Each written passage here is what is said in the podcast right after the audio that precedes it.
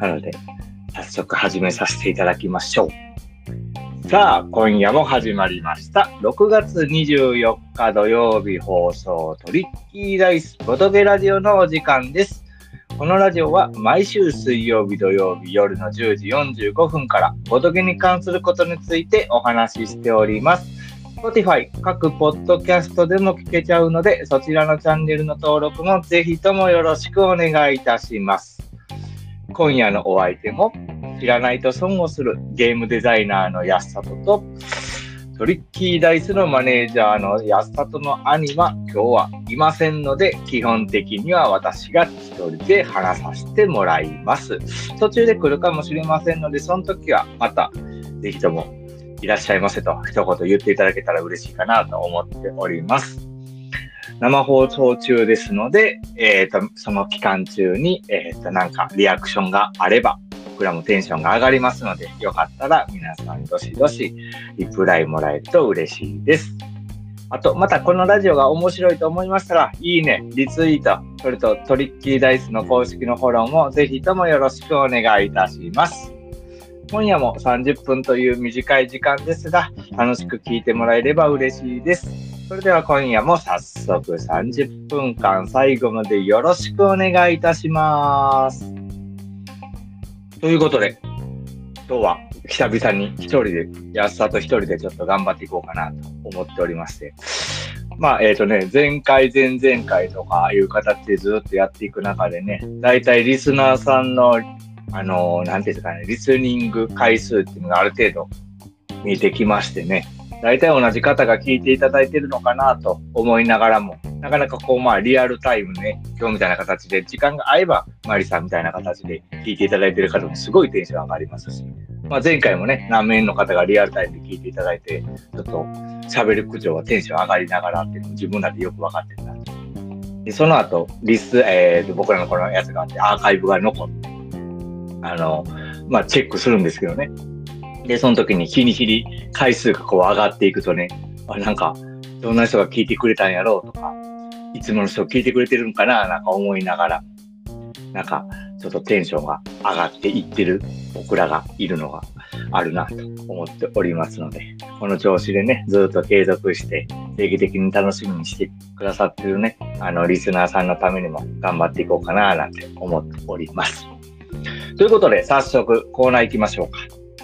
トリッキーダイスのボドゲニュースのコーナー。このコーナーは安里が特に気になったボードゲームの話題を取り扱うコーナーとなっております。えー、本日のボードゲームニュースといたしましては、皆さん知ってるかな？過去の超超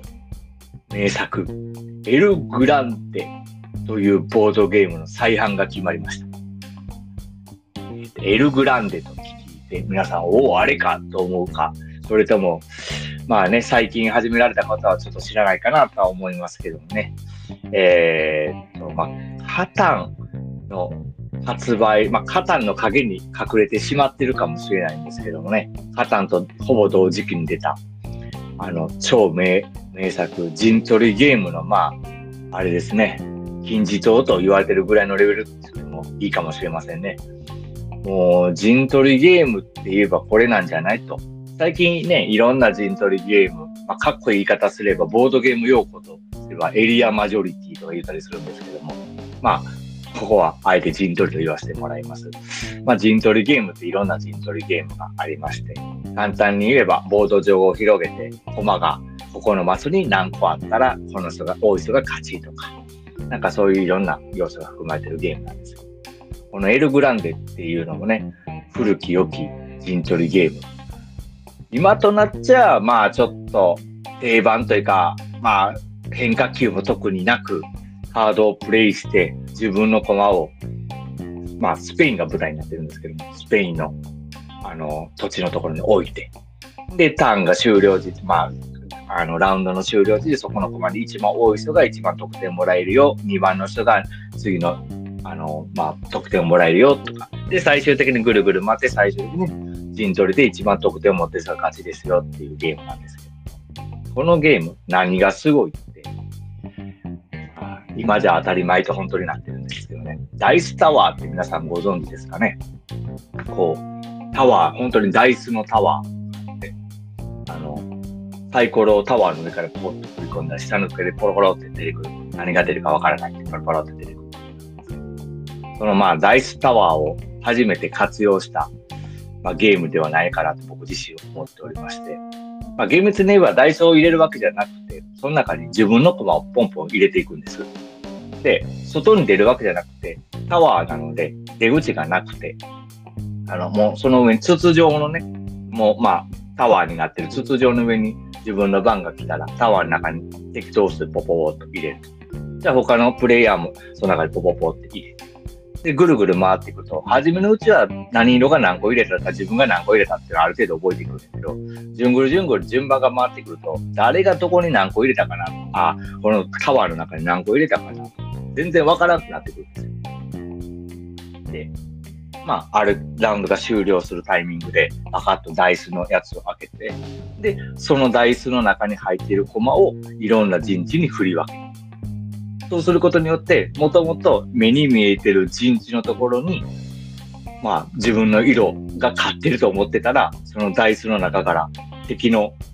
プレイヤーのダイス、ダイス、あ、コマが出てきて、一気に挽回されるとか、ちょっとどんでん返しの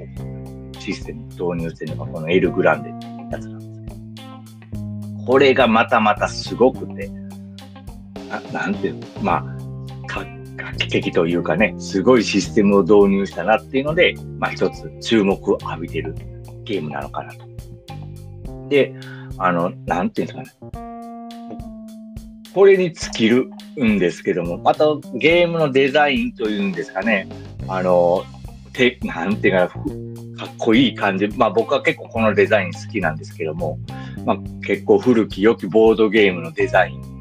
あの、になっておりましてね、まあ、検索とかしていただいたらすぐ出てくるので、あの、いいのかなと。で、これね、確かね、96年、カタンが95年に年間ボードゲーム大賞を取ってて、次の年かな次の年か何かに確か取ってるはずなんです。ゲーム大賞を。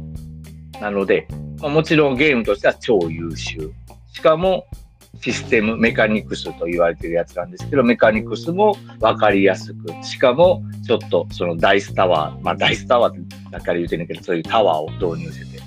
そういう要素も含まれてるので、もっと面白くなってると。でこれが、まあ、96年で出てて、なかなか、なんていうの、こう、大半がされなかったんです。なんで、もう、プレチはついてるし、出たら買うし、買われてるし、で、なかなかこう手に入る。もう持ってる人はもちろんなかなか手放さへんし。なので、結構ボードゲーム会とかでも、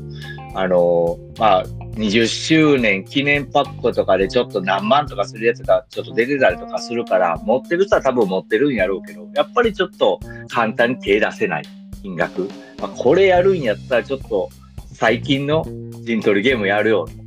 もっとこういうシステムいろんな導入があって、やろうよっていうのが絶対出るから、なかなかこのゲームをやるっていう、なんかツイッターとかでもね、上がってることがないので、それがですよ、やっと再販が決まったということで、これは結構皆さん、なんていうかな、もう出たら狙ってる人多いんじゃないかな。持ってない人はもうやりたくてやりたくてしょうがないと。けど、オープン会でもできない、ボードゲカフェでもできない。いうの結構あったりとかするし。なので、もうこれはぜひとも皆さんにやっていただきたい。で、リメイクなので、もちろん全く一緒のゲームにはなってこないと思います。ちょっとしたプラス要素、ちょっとした何何かしらのルール改変があったりとか、何かしらの要素がプラスワンされてたりとか、何かしらこう、あの、やっぱりね、いい部分になって帰ってくると思うのでそれが僕としてはどんな風にルールが改定されてくるのかなっていうのはすごい気になってる。なんで、まあ4、5人ぐらいで楽しめる、本当に面白いゲームだと思うので、よかったらね、これをタイミングで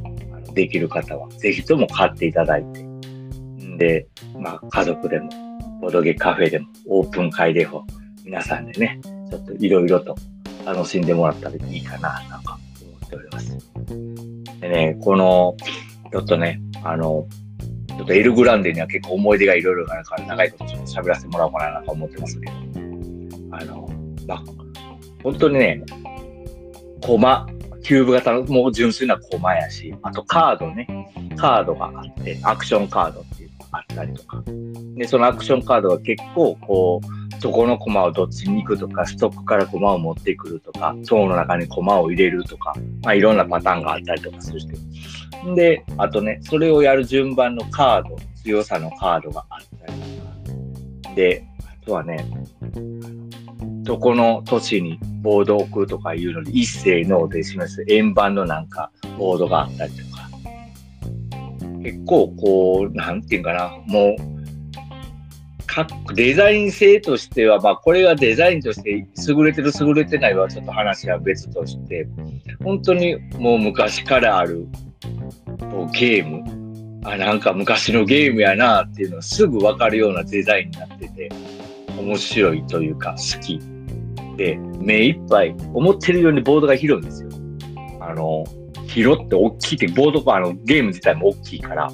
ボードもすごい大きくなってて。で、その中で陣取りゲームなんで、こう、駒をあっち行ったりこっち行ったり生かしたりとかするんですけど、結構それが、なんていうかな、ボードゲームをやってる感じにすごい、こう、なるんですね。でっかいボードを一つやって、で、自分たちの駒をあっち行ったりこっち行ったり生かすと、自分の番で。なんかザ・ボードゲーム。ボードゲームってこういうのやなって、唯一、唯一大変な話や、あの、思わせてもらえるゲーム。で、もちろんサイコロは使わない。カードと、キューブと、ダイスタワー、あ、ダイスタワーじゃない、タワーと、あとは、えっ、ー、と、円盤のタイルとかそういう感じで、もう不要なものは一切なく、もうそれだけ。っていうのでやってるのでね、結構これはこれで、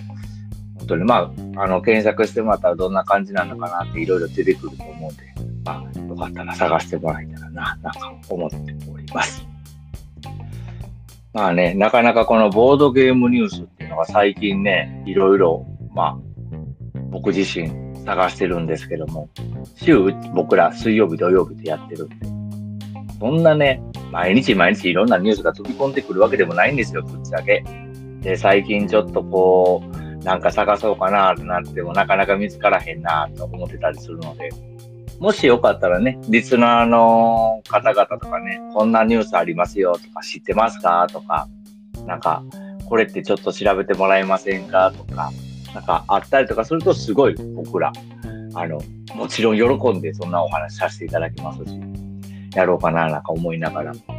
で、まあこれはこれで、あの、今週はなしと。すいません、僕、ボード、僕が取り上げるぐらいの感じのニュースはなしってなったら、今回なしです。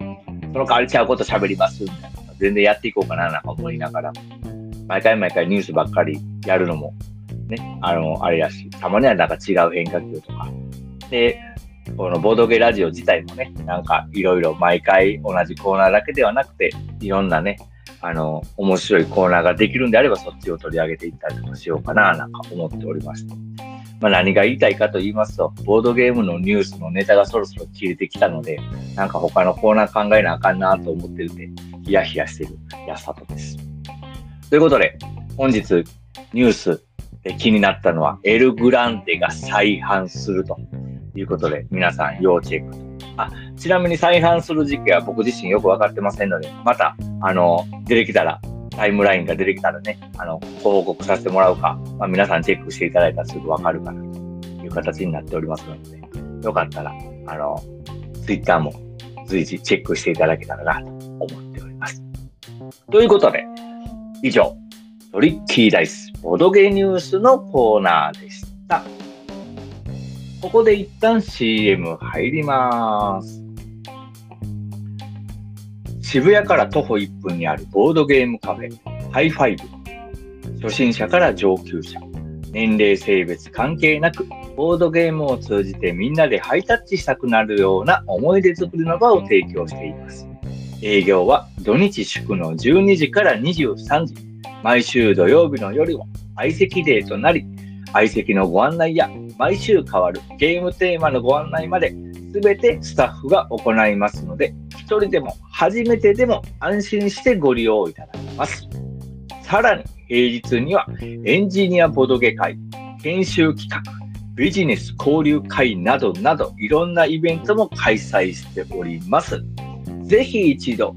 渋谷ボードゲームカフェハイファイブまでご来店よろしくお願いいたします。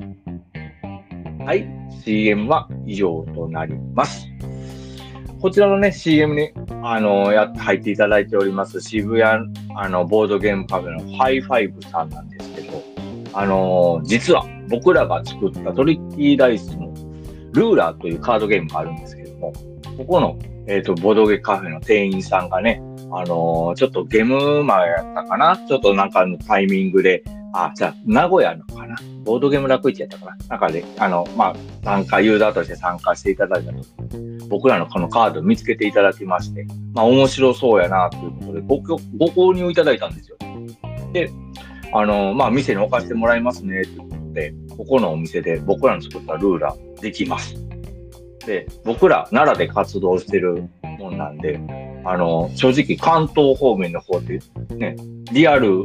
ではほとんど行けないですし、行くってなったらもう旅行レベルで行くしかないので、ほとんど行ったことがないんですけど、このルーラーが唯一関東圏でできるお店なので、よかったら、あの、関東圏のリスナーの方々、ハイファイブまで行っていただいて、ルーラーありますかって一言言ったら、もうすぐ出てきます。店員さんすぐご紹介してくれると思うので、よかったら、あの、行っていただいて、あの、プレイしていていただいたらなと。で、プレイしたよってなんかツイートとかしてもらったら、あの、安田とも、あの、公式のてつ兄も、いつもエゴサーチしまくってるから、あの、すぐ見つけて反応すると思うので、よかったらね、皆さん、ハイファイブまで行っていただいたらな。基本の営業は土日祝の12時からやっておりまして、平日は、あの、テーマに沿っていろんな、あの、なんていうかな、エンジニアボードゲ会とか研修企画とか、いろいろビジネス交流会とか、ボードゲームだけに限らずいろんなイベントも、あのね、盛んにされてるので、これは何やったっけななんか日本酒ボードゲ会だけなちょっとなんか日本酒をテーマにした飲みながらやるのか、日本酒を、なんかお酒をテーマにしたボードゲーム会なのか、イベントなのか、ちょっとあれなんですけども、そういったことをやられたりとか、純粋にビジネス交流会として、そういう場の提供としてお店を出してたりとか、結構、なんていうかな。普通のボードゲームカフェとは違うようなカフェスタイルを、あの、やられてるのかなっていうイメージがすごい。で、しかも、店員さんがね、あの、1から10までご説明していただいて、あの、初めて行くんですってとか、一人なんですとかいうことに人に対してもすごい手厚いフォローをしていただけるっていうのは聞いておりますので、僕らももちろん、あのね、一回東京に行くことになったら、もうお邪魔させていただこうかなと思ってるぐらい、すごい、あの、DM とかでね、公式の方で鉄人がやり取りする中でも、すごい、あの、対応がすいいね、なんか言いながら言う話も聞いておりますので、よかったら、ね、皆さん、ご興味ある方、いいただけたらなと思っております。ということで、続きまして、次のコーナー行きましょう。リッキーダイスの快適ボドゲライフのコーナー。このコーナーはお聞きのリスナーさんの方々に快適にボドゲライフを過ごしてもらうためにお役立ちのコーナーを取り上げるあお役立ちの情報を取り上げるコーナーとなっております。本日取り上げるのは、ございません。もうネタがありません。快適ボトゲライフを送っていただけるようなネタがとうとうなくなりました。いろいろ探してたんですけどね、なくなりました、ぶっちゃけ。あれはどうなん、これはどうなんっていろいろ案を出したんやけど、なかなかないと。いうことで、ちょっと今回は、今回からかな。もう今回からって言い切るけど、今回からこのコーナーはちょっと、あの、お休みさせていただこうかなと。思っております。またなんかね、それこそ、あの、聞いていただいてるリスナーさん方がこんなん快適に過ごせますよ、みたいな来たらもちろんバンバン喋りますけども、当分ちょっとこちらからお話しすることができない、ないので、正直ネタが。もうほんまに申し訳ない。本当はね、快適にボトゲライフを過ごしてもらうためにいろいろ喋ろうかなと思ってたんやけど、ちょっとないので、ちょっと今回からは、ボードゲームメカニクスのコーナーということで、ボードゲームのメカニクスって皆さんご存知ですかっていうの、いろんなメカニクスがあります。それについてちょっといろいろこのコーナーとして毎日取りあ、毎週やるたびに毎回取り上げていこうかな、なんか思ってます。今ね、弾いていただいてるマリさんとかもね、まあボードゲーム多分やられると思うんですけど、こういうシステム好きやなとか、ああいうシステム好きやなとか、多分あると思うんです。例えば、スゴロクゲームが好きとか、カタンとかやったら交渉ゲームが好き、さっき言ったエルグランデとかやったら陣取りゲームが好き。とか、いろいろあると思うんですけども、そういう、なんていうの、そのゲームゲームに取り組み込まれてるシステムっていうのを、まあ、ゲームメカニクスって言われてることが多くて、で、先週とかもね、あの、ゲームメカニクス大全、あの、セカンドが出ますとか、あの、言わせてもらった、まあそういった中にもね、こういうメカニクスがいっぱいあるんですよって、ボードゲームをする上で、自分の好きなゲームってやっていったらだんだんこう見えてくると思う。でもこれって私何が好きなんやろ？僕何が好きやなやろうって思った時に、なんかこのゲームが好きです、あのゲームですが好きですってこう一個ずつ言うよりかは、こういうゲームが好きなんですって一言言える方が、やっぱ相手に伝わりやすい。例えば、例えば交渉ゲームが好きです。特にカタンが面白いと思ってます。って言ったら、聞いてる方としては、ああ、交渉ゲームが取り組んでるゲームが好きなんやとか、サイコロフルゲームが好きなんやとか、こうね、認識してもらいやすくなったりじゃあ皆さん、じゃあこのメカニクスの名前って知ってますか？ってなった時に、なんとなく聞いたことあるけど、それってどういう内容やったっけなって思う方がおられたりするので、よかったら、まあ僕らのラジオを聞いてね、ああ、そういうことなんやっていうのでね、一つでもちょっと覚えてもらえるとね、あの、僕らも嬉しいかな、なんて思っておりますので、今回からはトリッキーダイスのボードゲームメカニクスのコーナーとして、いろいろと喋らせてもらおうかなと思っております。ということで、今回第一発目。もうね、これ結構皆さん見落としがちかもしれませんけど、メカニクスの中で一つあるのが、対戦ゲームってやつです。これ、聞いてさ、さあ当たり前やろと思うかもしれませんけど、ボードゲームのジャンルの中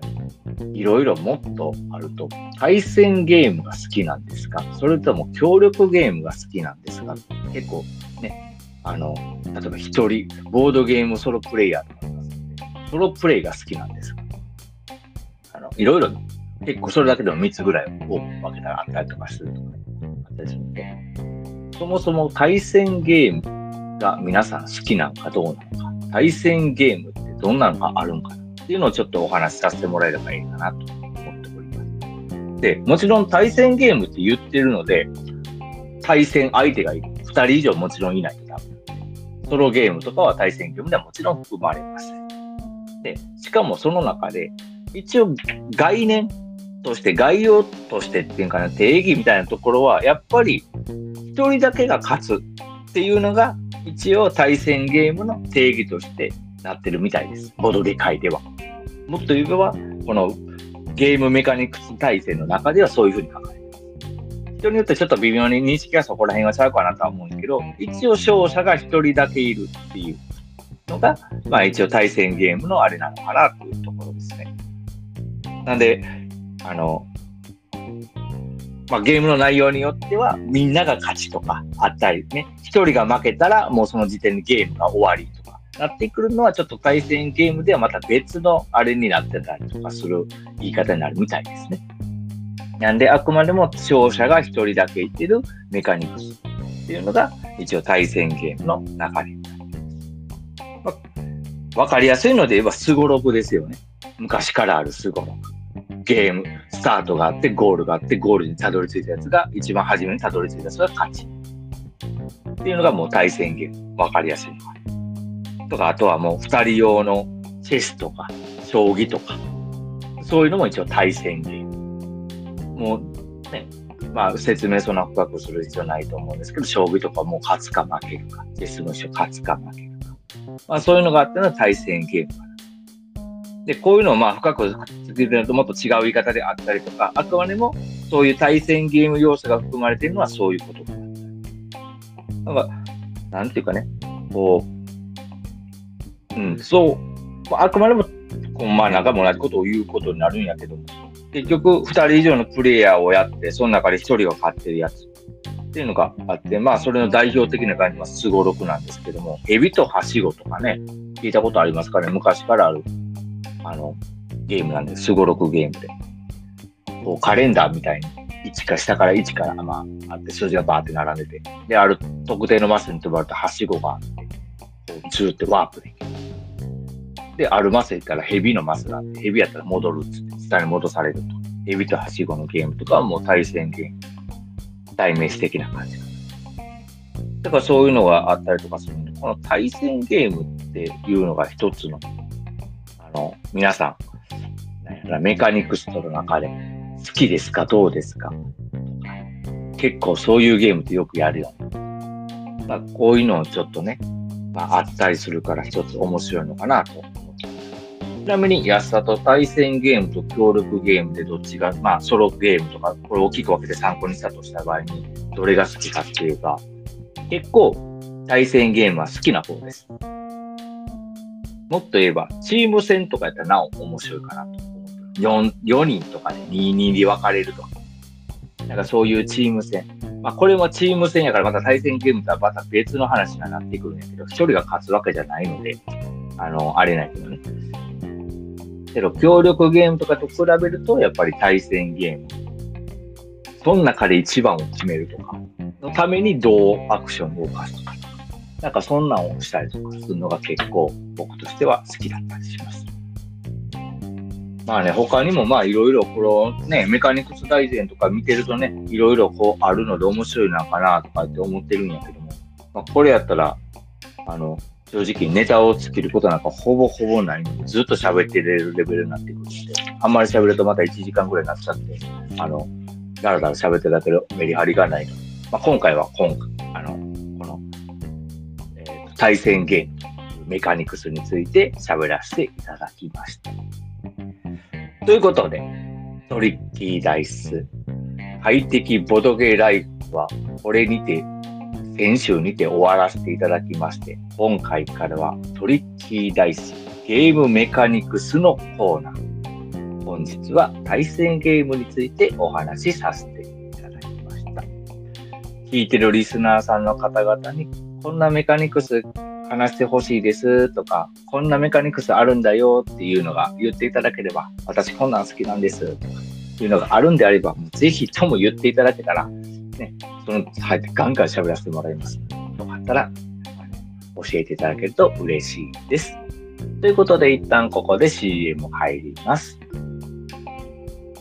トリッキーダイスの安里がお送りするメンタルダイブ型カードゲームが Amazon で販売中。その名もルーラー。企業買収をテーマに、資金とマネジメントでライバルの裏をかけ、7種類のマネジメントが繰り出す戦略は無限大。軽ゲーなのに心理戦は重量級。必ずもう一回やろうと言わせてみせます。2800円で好評販売中。今すぐルーラーとメンタルダイブで検索せよ。CM は以上となっております。トリッキーダイスのボドゲラジオでは6月の CM を引き続き募集しております。こんな活動、あんな活動を知ってもらいたいリスナーのあなた。活動アピールを僕たちがお手伝いいたします。もちろん、ボードゲームに関することじゃなくても全然 OK。30秒ほどで言い終わる活動内容をトリッキーダイス公式の方まで DM 送っててください。お待ちしております。ということで、本来であれば続きましてガムトークのコーナーに行こうかなと思うんですけど、このガムトーク実はいつも鉄兄の自宅にありまして、鉄兄がリアルタイムで自宅でペロンチョして、そこで聞いてるので、今自あの僕の手元にガムトークはないんです。なので、本日のガムトークのコーナーが特に喋る内容がないので、ちょっとなんかパッと思いつくようなことがあればいいんだけど、これね、あの、ランダムで出るから面白いっていうところなので、内容がないからね、なんかランダムであったら、もし聞いていただいてるリスナーさん、マリさんとか、これについて喋ってって言っていただけると、すぐ安さと喋るんですけどもね、なんかあればいいかなと思うんですけどね。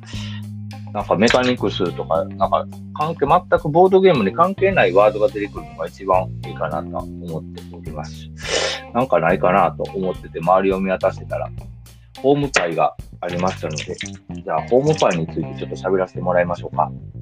皆さん、ホームパイって食べたことありますか？ありますよね。これ食べたことない人なんか多分いないと思うぐらい昔からある富士屋のホームパイ。超うま、激うま。問題ないし、ホームパイやと思うんですけど。安里も実はマジで好きで。ただね、これね、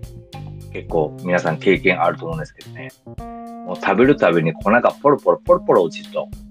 で、もう絨毯の上やね、マットの上なんかで落とす先にはね、これはもうえらいこちゃなんですよ。なんで、食べるときは気をつけましょうっていうお話です。ええ話やな。ということで、他なんか、あれば 他なんか周りで見えるものがあるかな？なんか、周りで見えるもん。あ、ミープルがあるので、じゃあミープルについて、じゃあまたガムトークしましょうか。ミープル。皆さんミープル知ってますかね？ミープル。あの、カルカソンヌで初登場したコマ。もう今じゃ当たり前のように使われてるミープル。あの、コマですね。人型のコマ。ね、これが出てきた時はすげえなーなんか思いながらカルカソンヌを見てたんですけど。じゃあ、いつの間にかなんか一人歩きして、ミープルだけがこうなんか活躍する場になってきたりとかして。で、この前、いや、さと、あの、実はね、ミープルいっぱい買って、なんかいろいろ遊んでて、撮影ボックスとか買った時に、ちょっとやりたいことがあったからっていうので、ザ・ミープルズっていうので、あの、ビートルズのね、アビーロードっていうジャケットがあるんですけど、それをちょっとモチーフにした、あの、モチーフにしたっていうか、まあ、パクってるやつで、えっ、ー、と、ザ・ミープルズっていうね、ちょっとあのツイートとかしちゃって遊んでたりとかしました。知ってる方には知ってる、届く方には届くかなと思いながらやりながらも、個人的にウキウキワクワクしながら作ったりするので、あうちにまたミープルいっぱいあるんでね、ミープル使ってこんなネタしてくださいとか言ってか言ってくれると頑張ってやったり作るので、よかったらミープルネタも放り込んでくれると嬉しいです。っていうミープルのお話でした。めっちゃええ話やな。そんなもんですかね。もうそろそろ30分ぐらい喋ってますかね。何分ぐらい喋ってるか全然あの始まった時間が分かってませんので、今11時24分、まあ30分ぐらいは喋ってるでしょう。ということで、ガムトークのコーナー、即興ガムトークのコーナーもこれにて終了させていただきます。ええ話やな。ということで、今夜も楽しく一人のボードゲラジオをやらせていただきましたけど、どうでしたでしょうか？聞いてるリスナーの方々、なんや、いつもとちゃうやんけと思いながらも楽しく聞いていただいたでしょうか？あのね、通勤の時間に聞いていただいてるって言っていただいてる方とか、夜な夜なながら作業で聞いていただいてる方とか、ちょっとご報告を受けて、あ僕らの活動がちょっとこうね、なんやかんやで皆さんのね、あの、生活に溶け込まん、溶け込んでいってるのかなと思うと、すごい嬉しい。よかったらね、ずっと聞いていただいてると。あの、Spotify とか、そういう方でもね、随時ちょっと遅れてね、あの、どうしてもアップにはなるんですけども、過去のアーカイブとかずっと残してありますのでね、あの、聞いていただけると。で、めちゃめちゃ初めの時とかをね、聞いていただいて、で、最近のやつを聞いていただいたら、この安里説2の喋りの成長ぶりがすぐわかるので、なんかそういう発見もあったりとかするのはちょっと面白いかなと思います。初めの方とかもなんか面白いぐらい緊張してるのがわかるんで、まあ今でもめっちゃ緊張してるんですけど、まあ、全然違う喋り口調になってるので、そんなんも聞いていただけたらね、嬉しいかなと思っております。ということでね、今夜も楽しくラジオをやらせていただいたので、あの、皆さんはどう思われたでしょうか？よかったら、いいね、リツイート、あとはリプライ、あの、よかったらくださるとすごい励みになりますので、ぜひともよろしくお願いいたします。次回は、まあ、通常通り水曜日に放送させていただこうと思っております。時間も10時45分からです。ということで、そろそろ本当のお別れのお時間となりました。メイン MC はトリッキーダイスゲームデザイナーの安里と遠いところから見ていただいている鉄兄でした。それではまた次回お会いしましょう。聞いてくれた皆さん、ありがとうございました。ありがとうございました。バイバーイ。